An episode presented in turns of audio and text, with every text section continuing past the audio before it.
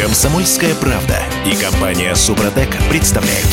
Программа «Мой автомобиль». Дороги в России становятся опаснее. Опаснее в связи с санкциями. Госавтоинспекция опубликовала прелюбопытную статистику. Из нее получается, что аварийность растет. А я не понимаю, при чем здесь санкции? темпами растет, опережающими м, рост количества автомобилей на дорогах. То есть ты хочешь сказать, что машины стали старые, поэтому э, я не понимаю, почему, какая связь? А есть еще одно э, прелюбопытное объяснение, э, вполне ничего себе логичное. Это связано с... э, м, перес- Техническим состоянием? перестройкой логистических коридоров. Короче, я Дмитрий Делинский. Я Кирилл Манжула. Олег Осипов у нас на связи. Олег, доброе утро. Доброе утро всем. Пробуксовка дня. Значит, э, давайте начнем с цифр. Э, На сегодняшний день в госавтоинспекции зарегистрировано 50 миллионов 600 тысяч легковых автомобилей, 6 миллионов 700 тысяч грузовиков, 834 тысячи автобусов, 2 миллиона 300 тысяч мотоциклов. Автопарк за год вырос всего на полпроцента. Это в три раза меньше э, по темпам роста, чем в нормальные времена. При этом на востоке и юге страны количество ДТП и число погибших в автокатастрофах выросло на десятки процентов. Например, в Алтае на 32%, в Мариал на 25%, в Карачаево-Черкесии на 56%, в Амурской области на 28%, э, в Кемеровской на 30%, э, ну и так далее. А я понимаю, теперь я понимаю логику. Э, На федеральных трассах, например, Омск, граница с Казахстаном, аварийность выросла в прошлом году на 76%. Соответственно, там и границы с Китаем тоже Чита, Хабаровск на 25%. Понятно, откуда, собственно, сейчас к нам параллельный импорт идет, там, видимо, м, да, машин стало больше. А фишка в чем еще заключается? Все эти дороги, они изначально, ну, как бы они существуют, они их Не ремонтировали. рассчитан на такой грузопоток? Вот. Транспортный коридор на запад, идущий в Европу, его допиливали, достраивали. Он четырехполосный, шестиполосный. Он приспособлен для того, чтобы принимать такой трафик. А то, что на востоке, нет. Это правда. Но, правда, э, статистика не радует по первому кварталу этого года и по, допустим, М4, да, Дон. Вроде бы, так сказать, э, хорошая дорога, а тем не менее аварийность там не особенно снижается. Ну, потому что есть узкие места, как везде. А уж что касается востока страны, а юго-востока страны, это, конечно, э, еще сложнее. То есть, короче говоря, Речь э, в этом докладе идет о многом, и действительно это очень важные факторы, но не говорится об общем настроении. А в конечном счете понятно, что нужны деньги на строительство дорог на Востоке. Да, нужны программы по превращению двухполосных в четырехполосные и так далее. Ну, превращение из двухполосных в четырехполосное это дело достаточно долгое. Можем вспомнить здесь под Петербургом трассу Скандинавия, которая до сих пор расширяется, хотя уже и на финишной прямой. Но ее, собственно, начали расширять. Почему? Потому как коридор между Петербургом и Финляндией был достаточно оживленный. Это, во-первых. Во-вторых, эту дорогу называли трассой смерти. Ну, там без отбойников, без всего, чего только можно. Выход на встречку ради обгона, грузовиков много и так далее. Э, Теперь, видимо... Вот такая же ситуация складывается на восточных транспортных коридорах. Ладно, отдельная тема. Ам, а, У государства, в принципе, есть деньги, есть м, заинтересованность в том, чтобы дороги перестраивать. Идет строительство вот этой самой платной трассы, которая из Москвы а, в Нижний Новгород, дальше в Казань, потом в Ульяновск и до границы с Казахстаном, если мне не изменяет память. Ее планируют дотащить, по крайней мере. Вот. Старение автопарка. Смотрите, а та же самая официальная статистика госавтоинспекции. Больше 15 лет у нас эм, четверть легковых автомобилей. Больше 15 лет. 40% грузовиков. м, 23% автобусов. Тоже старше 15 лет. Ну, ладно, мотоциклы, это бог с ним. 80% мотоциклов старше 15. И при нынешних темпах продажи новых автомашин этот показатель будет только расти. Ну, это статистика, конечно, называется на будущее, потому как, ну, за два года, как у нас работают, даже меньше, чем за два года санкции, эти крупные, э, ни- ничего так экстренно не могло измениться в этом плане. В обзоре научного центра безопасности дорожного движения МВД России, который мы, собственно, цитируем, говорится, что чем старше машина, тем выше тяжесть последствий при ДТП с ее участием. И ученые из ГИБДД опасаются, что увеличение сроков эксплуатации машин, также приобретение альтернативных, менее качественных запчастей может отразиться на, на безопасности и фактически, в общем-то, уже отражается. Для этого не нужно быть ученым из КИБДД. А, Ну, тем не менее, там, наверное, проводились какие-то дополнительные исследования. Я хочу сказать самое главное. С моей точки зрения, и дороги, и старение автопарка – это невозможно э, изменить и поправить, исправить в каком-то реальном времени, там, за пару месяцев, да даже за год. Понятно, что новых дорог мы не сможем сейчас построить столько, сколько необходимо.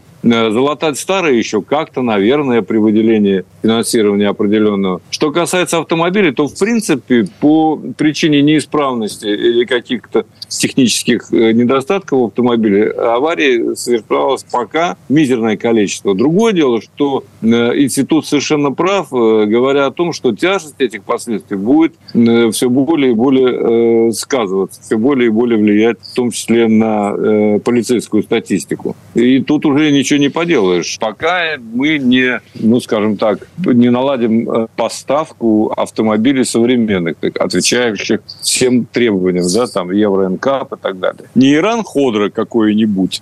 То, что увозится там 20-летней э, давности из Ирана, вот сейчас начинаются продажи. А действительно машины, так сказать, ну, пристойные. А... Хотя бы из того же, так сказать, Китая, но по нормальным ценам. Насчет пристойных машин. Праворукие японцы, поддержанные праворукие японцы, одно ну, из не решений... такие старенькие, там, по трех, трехлетке, да. вполне себе прилично. А, значит, тот же самый НИИ безопасности дорожного движения МВД России на голубом глазу утверждает, что аварийность, транспортный риск автомобилей с правым расположением руля в два раза выше, чем у леворульных машин. Вот цифры, статистика, опять же. Значит, в 2022 году с участием праворуких машин произошло 14 200 ДТП. Это десятая часть от всех дорожно-транспортных происшествий России, и эта доля в два раза выше, чем доля праворуких машин в потоке. Ну, наверное, это логично. Люди, пересаживаясь на праворукого, если ты всю жизнь ездил на ле- э, с левым рулем, правильно? Тебе нужно какое-то время на адаптацию, и, возможно, именно в этот момент ты попадаешь в какой-нибудь ДТП. Mm-hmm. То есть мы отвыкли ездить на праворуких машинах. Мы и не привыкли. Я, я, например, в жизни никогда не ездил на праворукой машине. Весь Дальний Восток. Слушайте, я вас, я вас уверяю, это вообще полная ерунда, потому что, ну, бывали тесты, так сказать, э, в странах с правосторонним движением. Э, у меня, допустим, да. Ты привыкаешь мгновенно. Ты понимаешь, что как все это устроено, просто сразу. Это как габариты, которые в автомобиле чувствуешь. Э, другое дело, что э, там может быть с обзорностью проблемы, так сказать, э, так в некоторых это, это, важно. Это, это важные вещи. Это важно, да. Это важные вещи, безусловно. Но что касается привычки, что касается там вот сел и поехал не по той стороне, ну да, бывает, но это надо себя контролировать просто-напросто. Ничего тут катастрофического я не вижу. И уж точно самое плохое будет, если будут запрещать эксплуатацию автомобилей с правым рулем. Я думаю, сейчас это невозможно просто-напросто. Да это ни к чему. Это, в принципе, так уж сильно э, не влияет на эту э, печальную статистику. А, ну, тем не менее, статистика говорит а, обратно. Десятая часть всех ДТП, произошедших в России, это ДТП с э, участием праворуких машин. А сколько их всего в парке там, да? Вот да, это да. вот, понимаете, все дело в сопоставлении. Вот их много или мало? В том-то и дело, что их мало, их гораздо меньше, чем доли ДТП в общем числе автокатастроф. Еще раз повторю, транспортный риск автомобиля ну, с правым рулем по официальной версии э, НИИ безопасности дорожного движения МВД России транспортный риск праворуких машин в два, ровно в два раза выше, чем у леворуких. леворуких в нашей реальности. Хорошо, есть такая проблема зачастую. Давайте мы немножко пофантазируем. Да? Что можно сделать? Можно предложить льготную программу по переброске руля справа налево. Олег... Или так, запретите а, уж а, тогда, да в конце концов, Интересно, а порядок цифр там какой вообще переброска справа налево руля? Это... Ну, я не думаю, что уж слишком безумные. Я не знаю, сколько это сейчас стоит. Боюсь соврать, чтобы не ввести в заблуждение наших слушателей. Но я думаю, что если это будет государственная программа, ну вот уже люди ввезли, да, вот он уже, так сказать, эксплуатирует. Давайте мы ему поможем. А интересно... В конце концов, хорошо, верю я этой статистике, давайте запретим ввоз праворульных машин, но не будем запрещать эксплуатацию тех, что уже ввезены. Это не вызовет огромного возмущения, как мне кажется. Угу. А при этом сделаем более доступными по возможности машины с левым рулем. Ну, мне кажется, если запретить Слушайте, сейчас ввоз, я, я не думаю, что это... цены взлетят на вторичке. Э, да, конечно, взлетят. Вот послушайте, э, любое решение плохое в данном случае, с моей точки зрения. Вот. Ну и мы Я сами... знаю, ну вот вы это сказали. Вы что хотите? Вы что хотите предложить? Есть какие-то Они э, ничего не, не должны предлагать. Они, в общем, э, исследуют ситуацию и выводят цифры в, в общий доступ, и а, все. Констатация факта. А, а уже кто... Не, ну для чего-то для чего-то это делается всегда. Вот я, например, с дорогами, я понимаю, нужно финансирование строительства новых дорог. Все ясно. А старый автопарк, да, надо сделать так, чтобы поступали новые качественные автомобили. Все, просто, казалось бы. С правым рулем, не знаю. Это делается для чего? Вот э, эта статистика обнародована именно сейчас. Для того, чтобы запретить их ввоз или для чего? Мы не знаем. Вот Такого первые не... два, две позиции понятны. Для чего там не сказано? А, тонкая игра нас предупреждает о том, что праворукая машина опаснее, чем леворукая, и в связи с этим мы должны отказаться да, от поэтому покупки... покупайте дорогого китайца. Например. Ну, вот. Или... Да, покупайте дорогого китайца или нашу недорогую «Ладу». 16-клапанный... Или еще хуже Иран Ходра там. 16-клапанную «Гранту», например.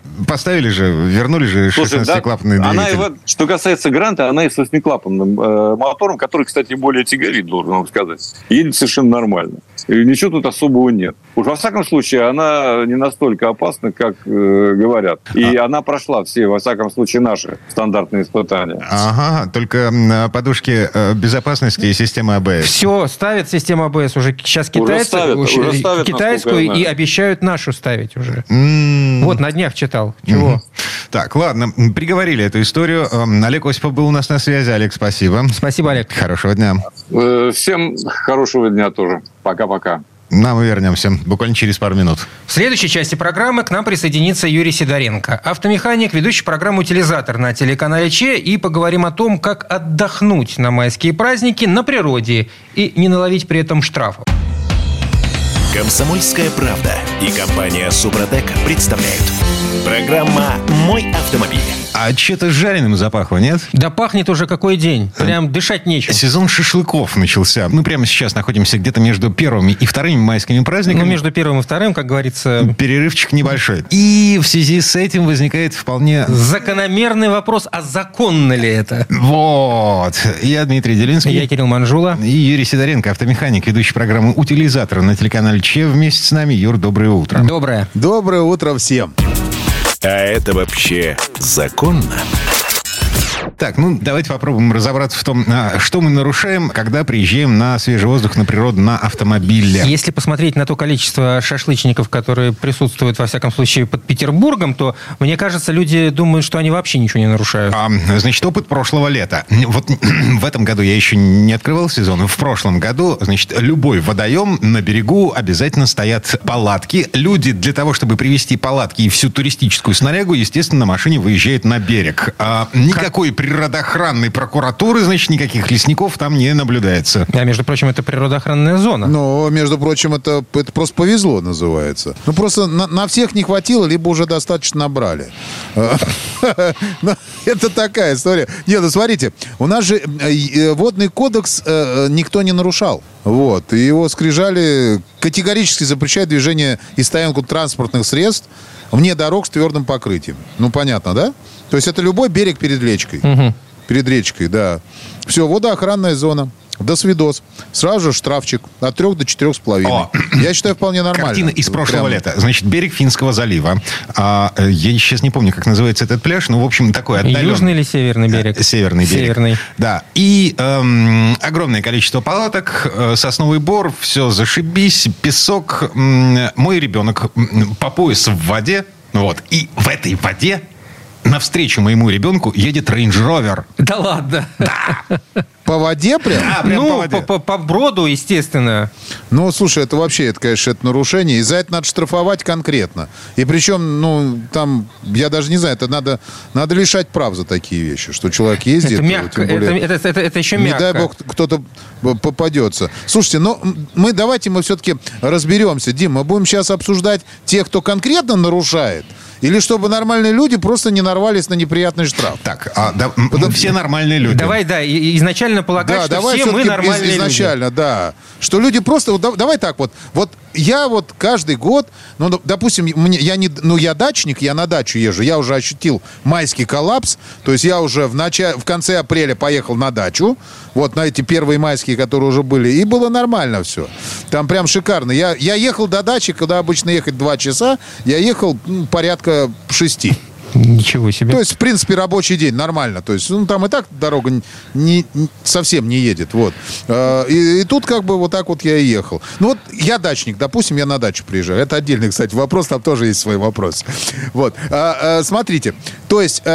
Есть люди, которые постоянно приезжали на, э, на речку, например, там, или в лесочек какой-то, да?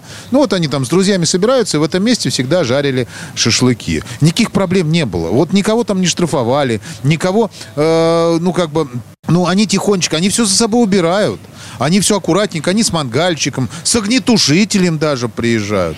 Вот. И вдруг неожиданно, вот прежде чем ехать на это место, друзья мои, на вами облюбованным, в котором вы ездили, у вас прекрасные воспоминания, фотографии с него есть. Вот. Вы за ним следите, чтобы его никто ну, не загаживал. Вот. Постоянно убираетесь. Вот. И вдруг объявляют, что это у нас эм, э, природоохранная зона, сильно охраняемая зона. Вот. И вы даже про это не знаете. И вы туда приезжаете, опять располагаете, заехали на машинах, ну как, аккуратненько поставили. В принципе, там, там и дорога, в принципе, есть даже. Вот. Но только там нет мест официально отведенных под пикник. Очень важный момент. То есть там нету вкопанных мангалов, нету специальных столиков. Просто, ну, это красивое место. Вот. И к вам приезжают и говорят, ребятки, а что вы тут делаете? Это природоохранная зона. Вы говорите, как? Где? Откуда она взялась? Э, почему? А вот там вот должен был стоять знак, но его нету. Но он есть. Надо было посмотреть на карте, что вы куда вы приехали. И готово. А еще и, и готово штрафчик до 5 тысяч. Oh.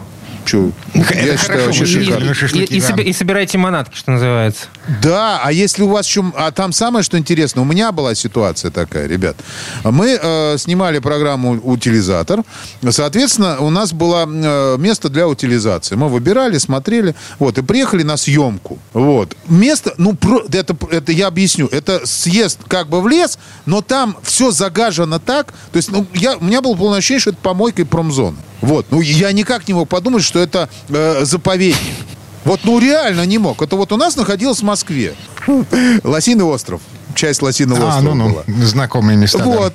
Да. Представляете, я туда заезжаю, ну, мы заехали, встали, все, расположились, то есть аккуратненько, и тут же врываются просто на э, УАЗике, врываются люди на раскрашенный УАЗик, нам подходят, начинают нам просто вешать лапшу на уши, что это э, туда-сюда, что это зона заповедника. Где? Я там прям куча мусора угу. лежат. Ну, нам же, мы же снимаем в промзонах, понимаете, мы их находим, ну, ну, там реально, ну, просто помойка. Вот. Они говорят, все, штраф с каждого, кто сюда заехал, с каждой машины по 5 тысяч рублей, а у нас одна машина оформлена на контору. На мой продакшн. А из юридического вот. лица сколько там? 200-300 тысяч? От 200 до 300 тысяч. Я аж присел. Я говорю, друзья мои, я ладно бы мы заехали в лес, но вы пойми... Она говорит, а мы вас понимаем, нам плевать. Я говорю, все, поехали к вашему руководству. Я говорю, потому что я сделал фотографии этой помойки, приехали к руководству. Нет, я объясню, мне повезло. Просто тот, кто э, директор у них, он оказался поклонником программы утилизатор. Вот. Меня оштрафовали на 2000 рублей, вот, и сказали, чтобы мы больше не заезжали, я попросил поставить там знак. А что за организация вот, они... вас э, штрафовала-то? Кто эти люди? Ну, это, Кого они представляли? Ну, вот это, э, лесники. А, это лесничество какое-то. Да, лесничество. Они никаким вот образом не объяснили, почему помойка у них на территории, которую они так э, рьяно охраняют. Риторический вопрос. А, да. Нет, секундочку. Он сказал, что как раз они его очищают на данный а, момент. А, понятно. За счет тех средств, которые берут с таких, как вы. Понятно. Да нет, я думаю, что если бы с одного бы взяли, там же можно было вывести. Но дело не в этом. Просто самый важный момент, что пока мы ездили туда, вот на въезде, на въезде на эту территорию был поставлена табличка с такой написанной на, на, на, очень смешно. Прям краской написано да, на деревяшке природа охранная зона такая-то, такая-то и такая. И вот ее поставили. Что при въезде ее не в общем, было. Я это если знаю. вы видите такую табличку, то на машине въезжать вот э, за эту табличку категорически нельзя, если не хотите потерять энное количество денег. Даже если никакой таблички нет, 200 метров до берега, вот. Это, ты, ты не можешь не, не, останавливаться. Не, про, про берег это все понятно вообще, mm. как бы здесь как отче наш. А я имею в виду, вот ты едешь по, по, по дороге э, за городом и хочешь свернуть да, в лес. решил съехать, да. Видишь, видишь вот, да, ну, дорогу так... проселочную. Э, если вот перед этой дорогой висит эта табличка, то оставь машину на обочине асфальтированной. А еще знаешь, какая история может быть? Это мне тоже, это мне уже рассказал руководитель. Он говорит, Юрий, смотрите, а, если вот, например, стоит заезд, да, вот, вот заезд в лес, прям дорога туда идет лесная, угу. но вот знаете, бывает иногда, вот там э, два столба стоит такие, ну, деревянные, и сверху лежит бревно. Вот, ну, как бы это как ворота, ворота, ну, как да. бы шлаг, как шлагбаум, да. Вот иногда бревно это кто-то скидывает, и, и его нет нигде. И ты заезжаешь, а там же ничего не закрыто, а это уже природоохранная зона. Угу. Вот. И он говорит, вот если ты видишь такие два столба, не вздумай туда заехать. Вот оставляем на, на, на дороге и никуда не езжай. Так что, ребят, когда вы поедете куда-то отдохнуть, пожалуйста, зайдите на, э, в интернете, посмотрите. Во-первых, не стало ли вдруг это все, куда вы едете, природоохранной зоной, это первое. А второе, вот если вы едете, если вы выбираете местечко, вот увидели въезд в лес и два столбика стоят, но сверху ничего поперек не лежит. Туда лучше не заезжайте, потому что это, э, это может быть вообще ловушка. Вы туда заезжаете, и вас там просто чпокают, и сразу же это самое, и штрафуют на деньги за то, что вы ехали в природоохранную зону. Если вы хотите нормально отдыхать, машинку поставили и пошли пешочком. Так, Вот. слушай, две минуты до конца четверти часа. Еще одна бесяка из опыта прошлого года. А, каждый отдыхающий, вот каждая машина, стоящая на берегу, это мобильная дискотека. Ой, ненавижу. Ну все, а сейчас, слава богу, с этим, вот это я уж согласен вот с этими штрафами. Громкая музыка не должна превышать 55 децибел. Все, днем и 45 ночью. Все, и до свидос. И там штрафы, э, маленький штраф, 1000 рублей, маленький. Я бы побольше бы брал, чтобы тогда никто бы не включал. А еще, еще Ну, бы вы- ночью какого-нибудь инспектора туда вызвать, если он туда даже днем не, не заявляется. А вот, слушай, сейчас заявляют, сейчас у них нормально. Они сейчас их много стало, хорошо ездят. Нормально. Также э, брошенный мусор, естественно, э, за это надо штрафовать. И опять же таки, маленький штраф. Вот реально, 2000 рублей маленький штраф. Вот, я бы штрафовал бы дороже, потому что те, которые засоряют, ну, мы опять же говорим, мы говорим о нормальных людях, которые за собой убираются. Ребят, убирайте, пожалуйста, за собой. И все будет нормально, проблем никаких не будет. В общем и целом, значит, приговариваем. Отправляясь на шашлыки, внимательно а, оцените то место, куда вы отправляетесь. Сходите в интернет, посмотрите на карту, где-то, по-моему, на, а, на сайте Росприроднадзора, по-моему, вот Кстати, мы, карта вот этих мест мы так и не упомянули по поводу э, того, чтобы разжигать огонь, а потому что шашлык это разж- разжечь огонь необходимо. А Есть зоны, где запрещено, есть зоны, где разрешено. Ну вот. А, Это все нужно уточнять, возможно, в местном лесничестве. Ну, потому что в любой момент может появиться человек в камуфляже с вопросом типа «О, ребята, а что это вы здесь делаете?» Мгм. Да, либо выбирать место, но там есть определенные нормы, по которым можно разжигать. Естественно, в мангале, естественно, со средствами пожаротушения, естественно, не под деревьями, естественно, чтобы рядом не было э, никаких там этих самых сухих растений и так далее. И будет вам э, приятное времяпрепровождение. О. В общем, отдыхайте, друзья мои, отдыхайте и соблюдайте просто правила, и все будет нормально. Юрий Сидоренко, автомеханик, ведущий программы «Утилизатор» на телеканале Че был у нас на связи. Юр, спасибо. Спасибо, Юр. Хорошего дня. Э, Большое спасибо, всем удачного отдыха. Ну, а мы вернемся буквально через пару минут. Мы еще никуда не уехали. И шашлыки нам только снятся. Да-да-да-да. В следующей четверти часа у нас Федор Буцко и его свежие впечатления от поездки по центру Петербурга на новый Kia Sportage. Комсомольская правда и компания Супротек представляют. Программа «Мой автомобиль». А тут вот такой вопрос. А что можно купить за 2 миллиона 300, 2 миллиона 500 в нашей стране? Ты понимаешь, в чем дело? Я-то уже знаю, о чем идет речь. Мне интересно. Но я был поражен, когда э, об этом узнал. Ага. Сейчас Федор Буско нам будет рассказывать, э, рвать наши шаблоны. Э, Федь, привет. Федь, доброе утро. Доброе утро. Доброе, здрасте. И смотрите, за эти самые два с половиной условных миллиона рублей А э, если очень хочется крутого, то за 3 миллиона? а мы с вами легко непринужденно покупаем не китайца. И это не серый импорт, и это не эм, поддержанная иномарка. И это не «Лада». Ну, слушай, пока за 3 миллиона лады я, по-моему, не видел. Ну, ты в Дагестане не был. А, серьезно? А, ну там это, а навороченный тюнинг, я понял. Короче, Федор Буско приехал к нам сюда, в Петербург, на новом Sportage. И очень доволен этим, потому что машина классная. Тест-драйв. Мне тут перепала возможность э, прокатиться на новом Sportage, и я заодно заехал в салон этой марки и обнаружил, что машины-то есть, они продаются, и по сравнению с тем, что нам предлагают а, большая китайская тройка, ну, там, Chery, Джили и Haval, да, оказывается, что модели Kia, в общем-то, порой подешевле-то стоят. А Sportage новый, он очень классный. Э, Он большой. То есть в России это Sportage э, пятого поколения, у него новая платформа, он построен на новой агрегатной базе, хотя мотор там прежний. А, Он э, в Россию привозятся, и, наверное, ну, там, по-серому по-разному, но вот в, салоне стоят машины удлиненные. То есть он почти на 20 сантиметров длиннее, чем модель прошлого поколения. Он прям здоровый. Он по размеру почти приблизил, приблизился к Соренто позапрошлого поколения, ну, который до 2014 Да. года выпускался, XM. Вот, то есть это прям здоровенная машина. Там полно места спереди, это понятно. Во втором ряду полно места. Багажник огромный. Я со съемками, поэтому у меня там куча съемочного оборудования, эти штативы, свет, там камеры, рюкзаки и все еще остальное, что э, мои прекрасные операторы возят с собой, да, ну, то есть там гора всего. Так туда еще и чемодан влезает. Ну, Это реально здоровенная машина. Едет прекрасно. Ну, у меня она, так сказать, не перепала, к сожалению, не в личное пользование, а во временное. Так, э, э, значит, еще получается, по большому счету, а, а, если мы заходим в автосалон и просто начинаем взвешивать, ну, А там что взвешивать? Ты садишься за руль, перед тобой два таких а, закругленных дисплея. Они тебя как бы обнимают. Очень удобно на них смотреть. Они яркие, но не такие вот, как в некоторых марках, как вырви глаз просто. Знаешь, думаешь, как бы убавить, убавить подсветку. Нет, такая пра- правильно. Они, э, сам ты настраиваешь интерфейс, ты можешь э, сам смотреть в то, ну, на, на те э, данные, которые тебе нужны. все это очень симпатично. Отличные материалы отделки. Мягкая амбиентная подсветка. Это когда вот не диодная какая-то лента там дешевая наклеена, а ну, когда так чуть-чуть, так еле светится. Так вот, очень приятненько. Вот. а, прекрасные материалы. Много маленьких дизай- таких задизайненных деталей. Ну, там ру- ручки, там какие-то кнопочки. Все это тактильно очень приятно.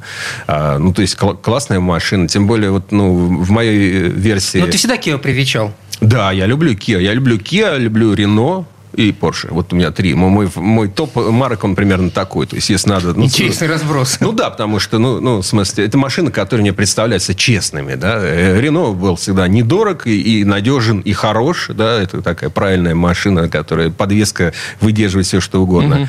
А Kia это, по-моему, вообще топчик в вопросе эргономики, э, внутреннего пространства, удобства, того, как ты сидишь, как там э, ру- руль соотносится с педалями, где какие кнопки переключатели, какая форма кресла. То есть, по-моему, вот интерьер Kia это просто ну, идеал, близок к идеалу. Ну, а Porsche это если уж мечтать... Но да, Porsche просто, это ну, Porsche, люблю, да. люблю я Porsche, ничего с собой не могу поделать. Да и не хочу ничего с собой делать, честно говоря. Да и не надо, все. Люби на здоровье, что называется. Ну, понятно. А, а потом мы смотрим на ценник. Э, Я вот смотрю, если ты машину э, свою старую сдаешь в трейдин, если ты влезаешь в кредит, покупаешь каско, вот со всеми этими делами, со всеми наворотами, эта машина может стоить, ну, 2 миллиона 300 тысяч. Ну, понятно, что ты купишь к ней страховку, купишь к ней, там, не знаю, э, зимние шины э, и там что-то еще. Понятно, что так легко ты этим не отделаешься. Кроме того, когда мы говорим о кредите, там больше к нему процент. Дешево не будет. Ну, дешево и не будет, да.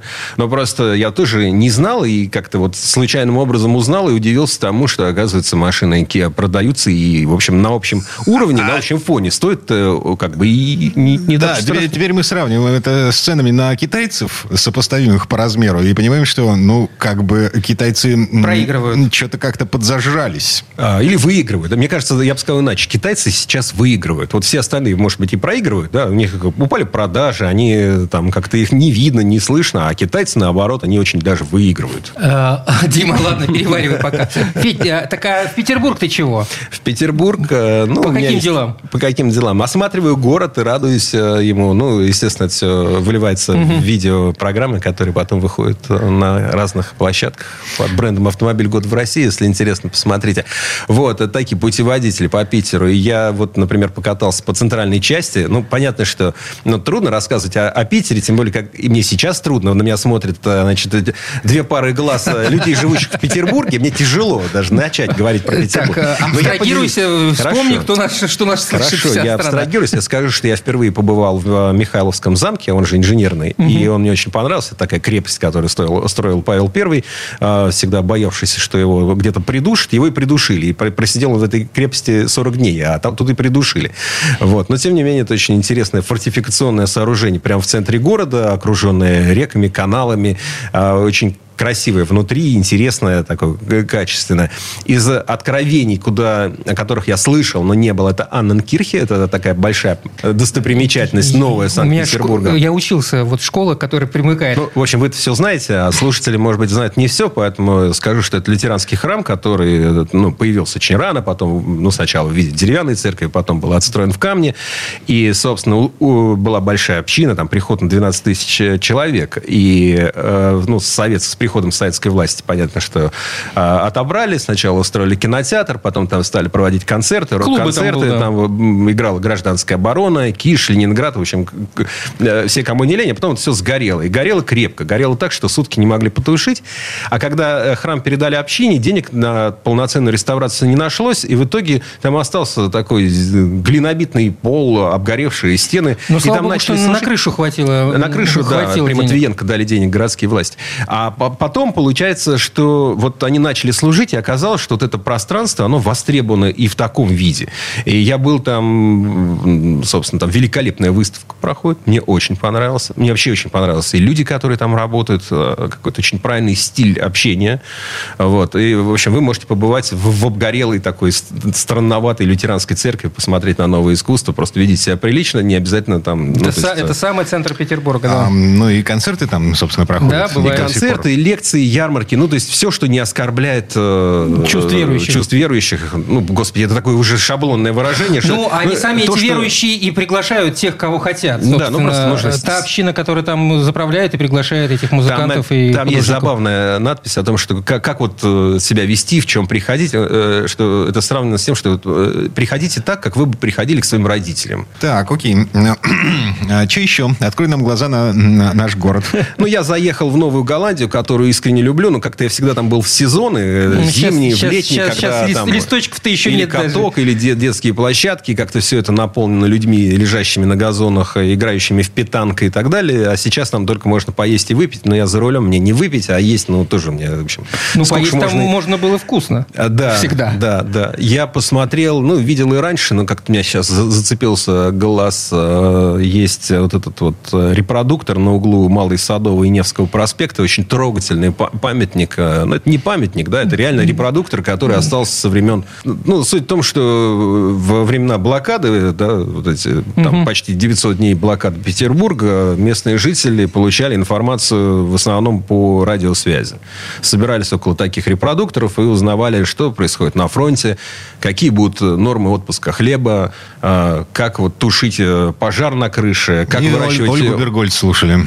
Э, Как, ну да, да, да. И, и там просто оставлен такой вот репродуктор или восстановлен такой репродуктор. По-моему, это такая очень трогательная деталь. Единственная у меня такая просьба к тем, кто за это отвечает. Уберите, он весь обвешен видеокамерами современными наблюдения, проводами. Еще сбоку где-то там реклама лезет. Ну, ну, ну можно в городе расчистить два квадратных метра, чтобы он остался. Потому что это такой очень, ну, по-моему, ну, трогательный, такой очень доходчивый памятник. Вот не истукан какой-нибудь там с дубиной, который на пьедестале стоит, а именно ну, такая питерская штучка.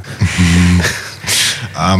Это ты еще к Чижику-Пыжику не лез за денежкой. А, Я не лажу к Чижику-Пыжику за денежкой, хотя он, конечно, прекрасен. Я, я, я не буду их кидать, но и лазить за ним тоже не стану. Оставьте Чижика-Пыжика в покое, господи ты, Ну, боже мой. оторвете же, хороший Чижик. Тем более, что Чижик-Пыжик, э, собственно, и не птичка вовсе. Э. Так, на всякий случай, если по легенде. Да, а кто он? А, ты был в Михайловском замке, ты должен был выяснить этот вопрос. Дело в том, что почему он инженерным называется? Потому что там был инженерный корпус, где учились военные инженеры, в том числе Достоевский. А у них э, в униформе была шапка, которая называлась «Пыжик». Ребят молодые любили на фонтанку выпить. Выйти. Вот, собственно, их и называли чижики-пыжики. Это не птички. Если у нас осталось еще капелька времени, я совсем забыл поделиться вот местом, которое мне очень понравилось. Я давно хотел попасть, мне не получалось. Это Штиглиц. Это Академия. то, что называется Муха. Да, это, это художественное училище. Я побывал там в музее.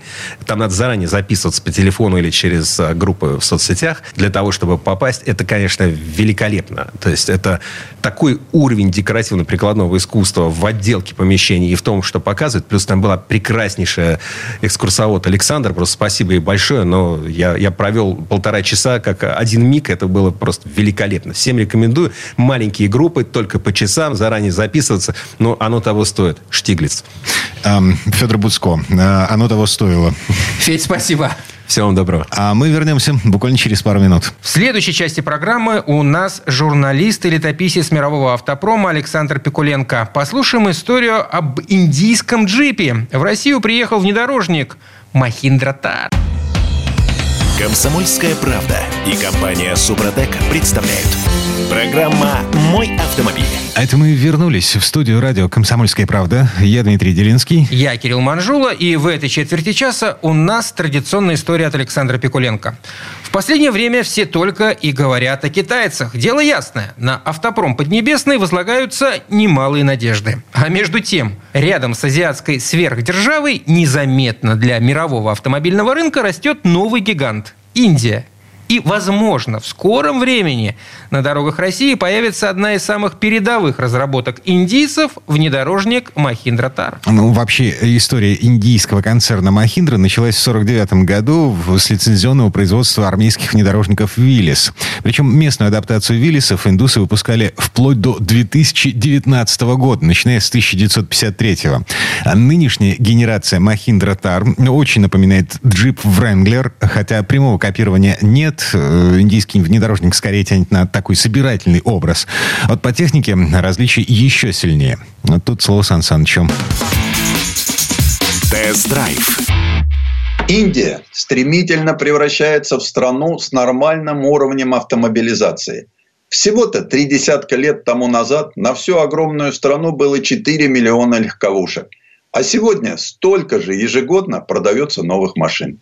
На улицах индийских городов в придачу к вездесущим джипам Махиндра, а также Хиндустан Амбассадор в девичестве Морис Оксфорд, все чаще можно увидеть Hyundai, Renault и другие мировые марки. И что интересно, даже на растущем рынке Махиндра не очень опасается конкуренции. Однако считает, что даже такой консервативной конструкции требуется обновление. Вот так на рынок и вышел внедорожник Махиндра Тар, названный так в честь местной пустыни – его хорошо приняли в Дели и Бомбее. И что уж совсем неожиданно, предложили продавать в Россию. А теперь давайте вспомним историю Махиндры. Она любопытна и познавательна. Во время Второй мировой войны окончивший Оксфорд Кайлаш Чандра Махиндра оказался в Соединенных Штатах. Там отпрыск очень богатой семьи познакомился с Барни Роузом, который, ни много ни мало, был создателем джипа Виллис. Барни опасавшийся, что с окончанием войны потребность в его детище упадет, в разговоре очень убедительно доказал Махиндре, что Виллис был бы очень кстати на просторах Индии. Кайлаш ухватился за упавшие к нему в руки идею и в октябре 1945 года со своим старшим братом Джагдишем Чандрой основал автомобильную фирму. Наверное, понятно, как они ее называли. Начали братья с организации сборки джипов, приплывших в Индию в полуразобранном виде. Заказов было действительно много. А главными покупателями стали богатые местные фермеры. Но после войны в Индии стал меняться политический климат. Импорт товаров был признан непатриотичным, а вскоре и совсем запрещенным. От безысходности два брата Махиндры, взяв деньги семьи, купили ставшие ненужными американцам производственные линии – Оборудование переправили из Штатов в Индию, и таким образом Виллис стал стопроцентным индийцем. Что удивительно, кое-какое оборудование, привезенное в начале 50-х, использовалось до середины 90-х. С тех пор компания Махиндра процветает. Политика запретов позволила ей стать абсолютным монополистом. Спрос на внедорожники постоянно превышал предложение. Государство, глядя на это, не смогло устоять и компания стала государственной. Хотя определенная доля собственности до сих пор принадлежит семье. Сегодня в компании работает несколько десятков тысяч человек. И ассортимент у нее достаточно широк. Так, кроме джипов, Махиндра выпускает и тракторы. Их трактор вообще превратился в национальный символ. Его изображение можно увидеть на 100-рупиевой купюре. Гамма внедорожников достаточно широка. От армейских машин до фермерских версий с тракторным двигателем. В сельской местности такие махиндры очень часто используют как маршрутки. Как известно, маршрутки во всем мире не поедут, пока не будут загружены под завязку. В махиндру упаковывается человек 25. А если учесть, что моторы до сих пор не очень мощные, превышения скорости можно не бояться. До сих пор в Индии автомобиль – это предмет роскоши. А еще в стране очень низкие зарплаты. Поэтому почти половина владельцев автомобилей может нанять себе шофера. Манера управления машиной здесь, прямо скажем, странная. Дорогу не любит уступать никто, никому и никогда. Махиндра тоже не желает никому уступать. Конечно, никто в компании не притворяется, что ее продукция сделана на уровне мировых стандартов. Но для многих небогатых потребителей это вовсе не недостаток. Да и вряд ли найдется что-то более подходящее для местных условий. Попробуйте загрузить 25 человек в Hyundai или Suzuki. А у многих моделей Mahindra есть еще такие преимущества, как низкая стоимость и самой машины, и ее обслуживания. Плюс избыточная прочность, простота конструкции и, как следствие, долговечность. Благодаря тому, что устройство джипов Махиндры за последние полвека почти не изменилось, починить их может любой мужичок с руками. У нас, кстати, тоже есть подобный механизм. Это у вас буханка. И вот к нам привезли одну из самых популярных моделей Махиндра. Это ТАР. И в нем до сих пор присутствуют некоторые элементы джипа, такие как круглые фары и решетка радиатора. Неправильно выглядит только правый руль. По бокам силуэт обновлен, но выглядит знакомо. Кроме того, он доступен с жесткой крышей или съемным мягким верхом. В зависимости от чего немного меняется силуэт. Однако самое приятное здесь 18-дюймовые легкосплавные диски. Большие диски красиво заполняют колесные арки. Кроме того, арки разной формы. Передние квадратные, задние круглые. Двухдверный тар в длину всего 3985 мм. Его ширина 1855 мм, а высота 1896. Эти размеры не делают очень заметным его присутствие на дороге. Задняя панель Mahindra Tar обладает старым очарованием, но теперь щеголяет новым двухцветным бампером и светодиодными задними фонарями. Запасное колесо на двери багажника, которое открывается в бок. Интересно, что заднее стекло в варианте с жесткой крышей оснащено обогревом. В бампере есть датчики парковки, но нет камеры заднего вида, которая необходима для такого автомобиля. Но не будет ошибкой сказать, что Махиндра стала, наконец, на путь модернизма. С дорожным просветом в 226 миллиметров Тар находится довольно высоко над землей. К счастью, добрые люди из Махиндра оснастили его набором боковых подножек, чтобы облегчить доступ внутрь. Оказавшись внутри, понимаешь, что там тесно, хотя салон и впечатляет своим дизайном и уровнем отделки. Приборная панель в меру лаконичная. В центре расположено круглое вентиляционное отверстие, а прямо под ними находится 7-дюймовый информационно-развлекательный блок с Android Auto, Apple CarPlay и спутниковой навигацией. Кроме того, ручки климат-контроля расположены под экраном вместе с набором тумблеров. С точки зрения комфорта, попавший в ТАР чувствует себя лучше, чем в других моделях фирмы. Передние сиденья предлагают щедрую поддержку людям всех форм и размеров. Они даже с поясничной регулировкой. Сиденье второго ряда рассчитано на двоих пассажиров. Подводя итог, интерьер Тара похож на тот, что и должен быть в современном автомобиле. Тут уютно, и четверо взрослых смогут проводить здесь достаточно времени. Кроме того, пассажиры останутся в безопасности благодаря четырехзвездочному рейтингу краш-тестов Global NCAP. В наши руки попал дизельно-механический ТАР с мотором объемом 2,2 литра и мощностью в 130 лошадиных сил. Что ж, это было интересным открытием.